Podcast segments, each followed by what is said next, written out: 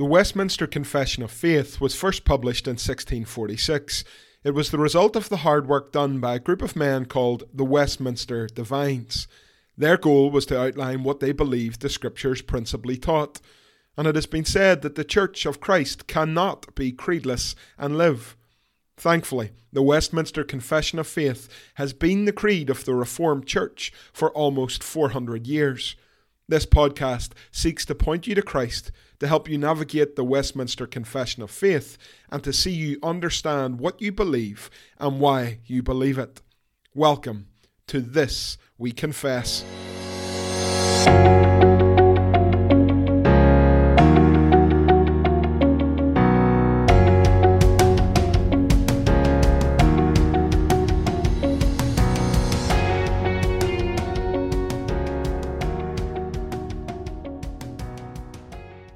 Westminster Confession of Faith, chapter 16, of Good Works, paragraphs 5, 6, and 7. We cannot by our best works merit pardon of sin or eternal life at the hand of God, by reason of the great disproportion that is between them and the glory to come, and the infinite distance that is between us and God, whom by them we can neither profit nor satisfy for the debt of our former sins. But when we have done all we can, we have done but our duty, and are unprofitable servants. And because, as they are good, they proceed from His Spirit, and as they are wrought by us, they are defiled and mixed with so much weakness and imperfection that they cannot endure the severity of God's judgment. Paragraph 6. Yet, notwithstanding, the persons of believers being accepted through Christ, their good works also are accepted in Him. Not as though they were in this life wholly unblameable and unreprovable in God's sight, but that He, looking upon them in His Son, is pleased to accept and reward that which is sincere, although accompanied with many weaknesses and imperfections. Paragraph 7 works done by unregenerate men, although for the matter of them they may be things which God commands, and are of good use both to themselves and others, yet because they proceed not from a heart purified by faith, nor are done in a right manner according to the word, nor to a right end, the glory of God, they are therefore sinful, and cannot please God or make a man meet to receive grace from God and yet their neglect of them is more sinful and displeasing unto God. As we finish our look today at chapter 16 of the Westminster Confession, we remind ourselves where we have already come from. We assert once more, because it cannot be repeated too often, that we are saved, justified, declared righteous in God's sight by grace alone, through faith alone, in Christ alone. Good works do not save, and good works do not merit justification. However, this saving faith, although it stands alone in relation to our justification, is never alone. True saving faith will always result in good works in the life of the believer. And what are good works? Good works are the things that are commanded by God in His Word alone, and we do not have to be bound by the expectations or demands of men who have decided what they believe is good outside of the Word of God. Good works are an evidence of a true and lively faith, and good works have a good purpose. They strengthen our assurance, they build up and edify our brothers and sisters, they adorn the gospel message, and they challenge outsiders. Good works come because the Holy Spirit has worked in us. And yet we are not to be lazy saying that we will only do good things if the Spirit demands we are to attend to the ordinary means of grace, and we are to follow God in obedience. And finally, we have heard that we are to keep our eyes not on ourselves or others, but on Jesus Christ, as even the most obedient believer will always fall short. And this last point is of vital importance. You see, works can often become a snare.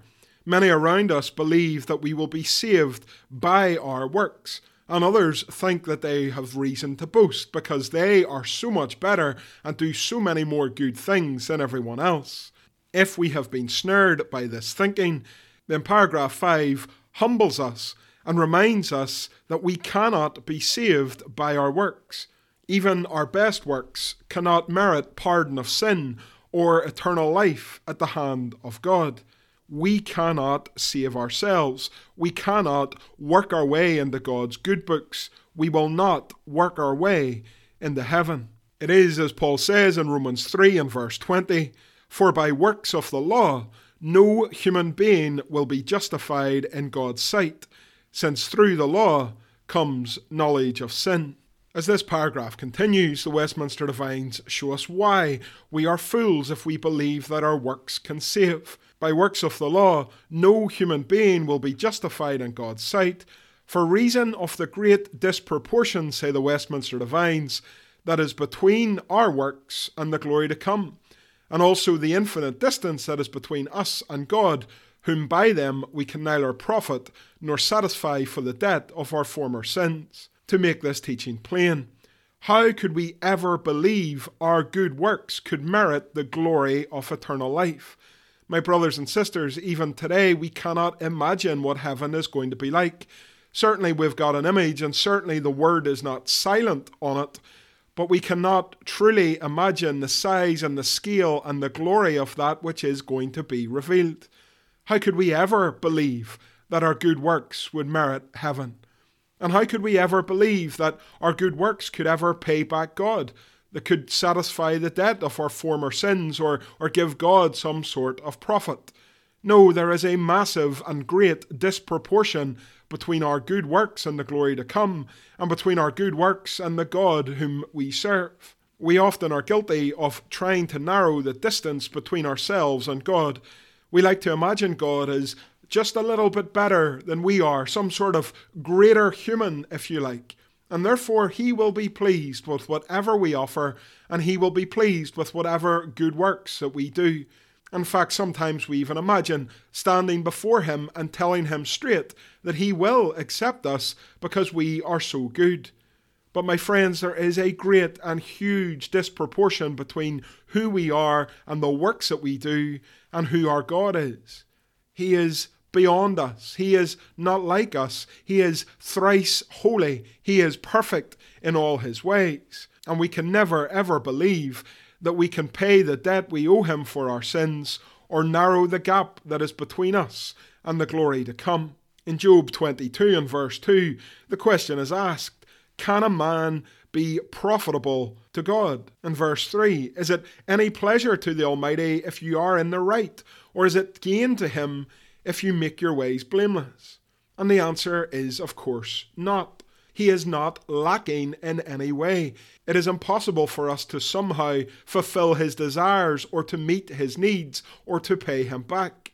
Our good works will not merit eternal life, and our good works will not fill the great chasm and the great gap that exists between us and a holy God. Paul puts it this way in Romans 8 and verse 18 that he considered the sufferings of this present time were not worth comparing with the glory that is to be revealed to us. This glory is indeed glorious. And if we ever think that our good works could somehow merit this glory to come, then we kid ourselves. It is by grace that we have been saved through faith. Ephesians 2 and verse 8. And this is not your own doing, it is the gift of God, not a result of works, so that no one may boast. Our best works cannot merit pardon of sin or eternal life, because there is a great disproportion between them and the glory to come, and an infinite distance between us and this thrice holy God. We cannot profit him, we cannot pay back the debt that we owe him for our former sins. Our good works do not get this job done. My friends, this point cannot be stressed enough and it cannot ever be said that we have laboured this point. There are still so many people that I meet who believe the exact opposite of this teaching that our good works will somehow please a God who is just slightly different from us. We could never be further from the truth. And so, as the Westminster Divines continue in this paragraph, they remind us that even when we have done all we can, we have still done but our duty, and are still just unprofitable servants. The Lord reminds us of that in Luke's Gospel, chapter 17 and verse 10. When you have done all that you were commanded, say, We are unworthy servants. We have only done what was our duty. I'm reminded of the football team Manchester United, who famously do not pay their players any bonus for winning. The thinking goes that why should you get paid extra for doing what you should be doing anyway? It would be like me coming home as a father with food for my daughters and deciding that my actions were worthy of all praise. No, I'm only doing what is my duty. And so, this is how we as believers see our good works, not meriting heaven, not meriting God's favour, not closing a gap between us and the Lord, but we are only doing our duty and are still unprofitable, failing to do much that we should already be doing. But some might argue, Scott, good works flow from the Holy Spirit. We said that last time out, that without the Spirit's influence, none of us would do any good. The Spirit must work in us. He must transform us, taking us from death into life. And He renews us and produces fruit in us. And so the argument might be well, Scott, surely everything we do is somehow made better because it is of God and of the Holy Spirit. The divines agree. Our good works are indeed good, they say, because they proceed from His Spirit. We see this in Galatians 5 and 22 and 23.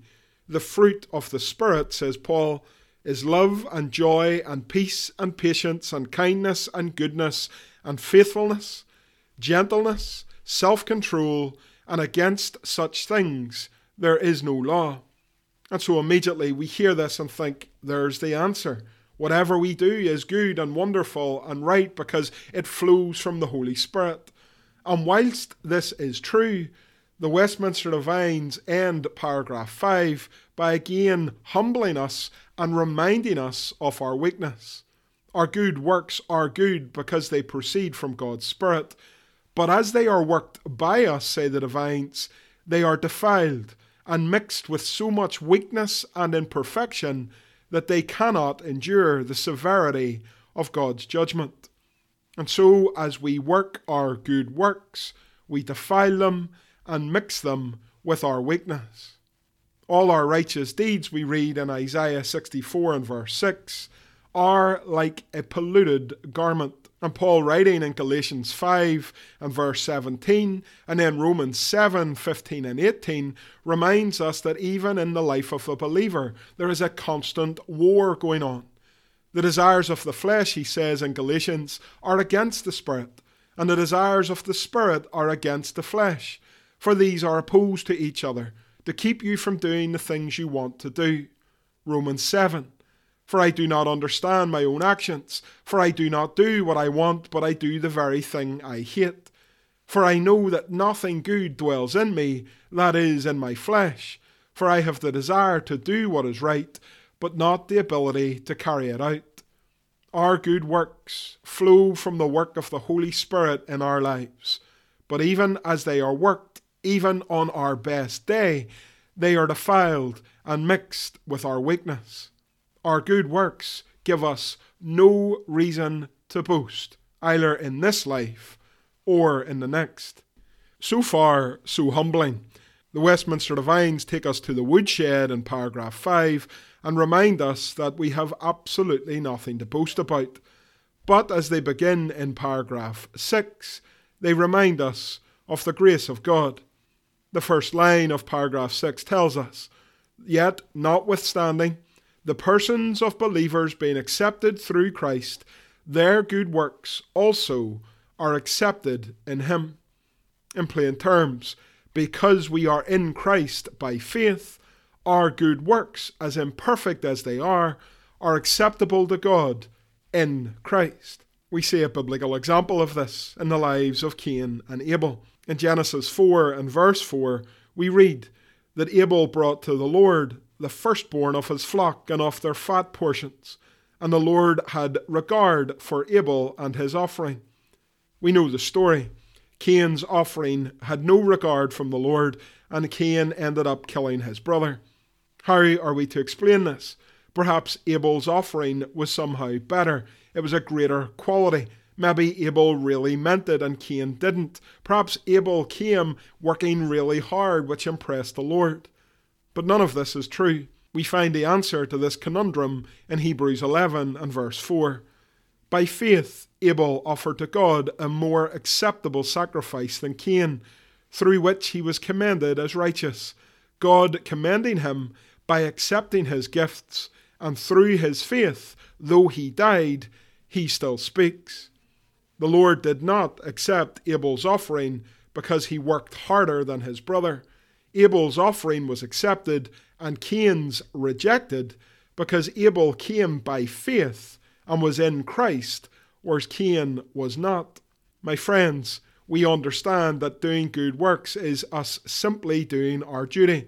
And we know and believe that even in our best day, our good works fall far short of what God requires. But we also know that because we are in Christ by faith, then our good works are acceptable in the sight of a holy God. The divines tell us and remind us that they are not in this life wholly unblameable and unreprovable in God's sight. We have already heard, as we've worked through this chapter, that our works are defiled and mixed with our weakness as they are worked by us. We are not perfect, and our works are certainly not perfect. As we read in Psalm 143 and verse 2, no one living is righteous before the Lord. Our works are not wholly unblameable and unreprovable in God's sight, but He looks upon them in His Son and is therefore pleased to accept and reward that which is sincere, although accompanied with many weaknesses and imperfections. My friends, I am so thankful for the Westminster Confession of Faith. It is so entirely practical as it speaks into our lives. And as we consider these things today, we are removed from boasting. We understand what our works are before a holy God, and so we have no room to boast. But just as we have no room to boast, even in our weakness, we have no room to despair. Because we are in Christ, the good works that we do, though mixed by weakness, are acceptable in God's sight. When our day is done, we will hear the words, Well done, good and faithful servant. And we read in both Matthew 25, 21, and 23, Well done, good and faithful servant. You have been faithful over a little, I will set you over much. Enter into the joy of your master. God is not unjust so as to overlook our work and the love that we have shown for his name in serving the saints, as we have read in Hebrews 6 and verse 10. And so, my brothers and sisters, today's teaching should not cause us to flee from God into a life of despair, believing that we can never please Him because we are full of weakness. Instead, we are to remember to always do our duty, to be zealous for good works, never boasting in them, but resting in Christ, knowing that just as we have received Him by faith in the gospel, so too our good works, produced in us by the Holy Spirit and worked by us in this life, will be acceptable in the sight of God. The Lord will receive our good works by faith and could no more reject them than he could reject Jesus. So we have been humbled and encouraged today, and I hope as we close that we can also say we have been taught. You and I can make a simple observation today and that is to say that it isn't just Christians who will do good works in this life. The Westminster Divines allow for that in the final paragraph of this chapter. They say that even unregenerate men can do good works that are both of good use to themselves and indeed others. Even the unregenerate can do the things, sometimes, which God commands. Our observations of this reality in life shouldn't surprise us. We see it throughout the pages of the scriptures. Neither King Jehu or King Ahab could honestly be said to be friends of the Lord, and yet in 2 Kings 10 and 30 and 31, the Lord rewards Jehu because he has put pay to the prophets of Baal. And in 1 Kings 21, 27 and 29, the Lord makes it clear that even Ahab has humbled himself before the Lord and because he has done this, the Lord promises that he will not bring the disaster upon him as he has said that he would. And Paul writes in Philippians chapter 1 that there are some who preach Christ from envy and rivalry. Paul delights in this that Christ is proclaimed, even though the motives of these individuals is far from godly. Even unregenerate, unsaved men and women can do good things for themselves and for others, things that God has commanded in His Word. But the difference between these unregenerate men and women and the lives of believers is that the works that these men and women do will not be acceptable in the sight of God. For, as the Westminster Divines state here, these works do not proceed from a heart that has been purified by faith. We have already made this clear. The Christian's works, even though they are done in weakness, will be acceptable in God's sight because they flow from hearts that have been transformed, hearts that have received and rested in Christ by faith. But the works of unregenerate men and women do not have this faith. We've already touched today upon the difference between Cain and Abel in Genesis 4 and explained for us in Hebrews 11. Abel's sacrifice was acceptable in God's sight because it came by faith. Cain's was rejected because it lacked faith.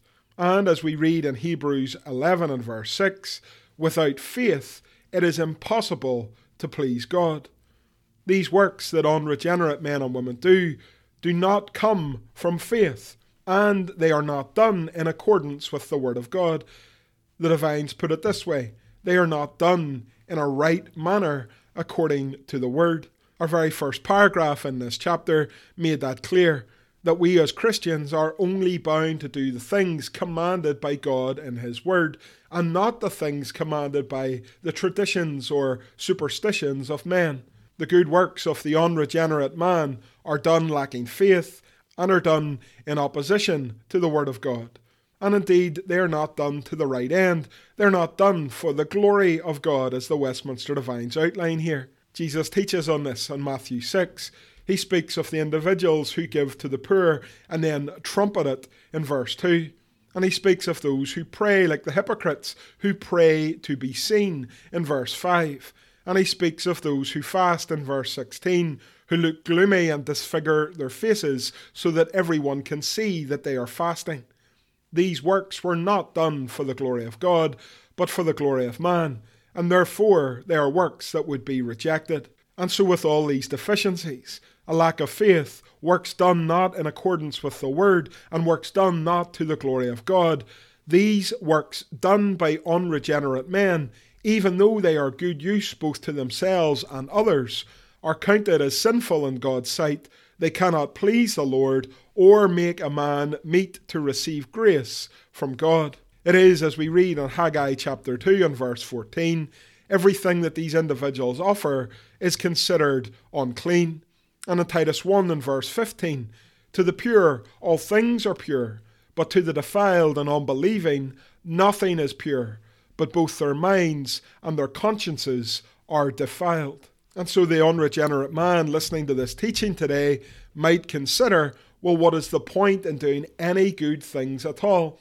If the Lord has no regard for my works, if the Lord will not save me because of them, if the Lord is not going to somehow let me into heaven through the back door, what is the point of doing any good whatsoever? The divines show us the point. They make it clear that these works have no regard in the sight of God, and yet their neglect of these works is even more sinful and displeasing unto God. And so the unsaved man who does not honour his parents as God requires is even worse off than the unsaved man who does honour his parents. In Matthew 25, we meet Jesus on the throne of judgment, and he will say to those on his left, Depart from me, you cursed, into the eternal fire, prepared for the devil and his angels. For I was hungry, and you gave me no food. I was thirsty, and you gave me no drink. I was a stranger, and you did not welcome me. Naked, and you did not clothe me.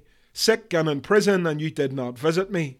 And then they will also answer, saying, Lord, when did we see you hungry, or thirsty, or a stranger, or naked, or sick, or in prison, and did not minister to you?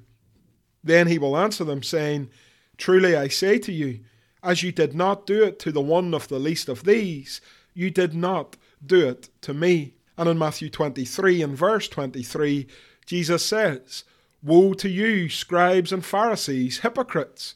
For you tithe mint and dill and cumin, and have neglected the weightier matters of the law, justice and mercy and faithfulness. These you ought to have done without neglecting the others. There's an old saying that states, You're damned if you do, and damned if you don't.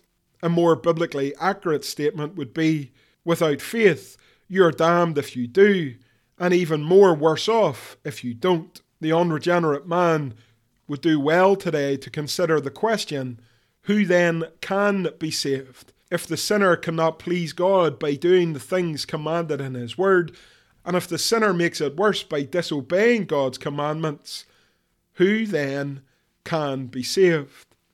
Thankfully, we know the answer. This is not a conundrum at all. The Christian's good works are only acceptable in God's sight through faith in Christ, and the unregenerate individual is only acceptable in God's sight through faith in Christ. Do you see this common denominator? Do you see how the gospel answers all of these conundrums? What must we do to be doing the works of God? We believe in the one whom he has sent. Here are some questions for you to consider. Question 1 How would you counsel someone who believes that their good works will save them? Question 2 How should a Christian view his or her good works?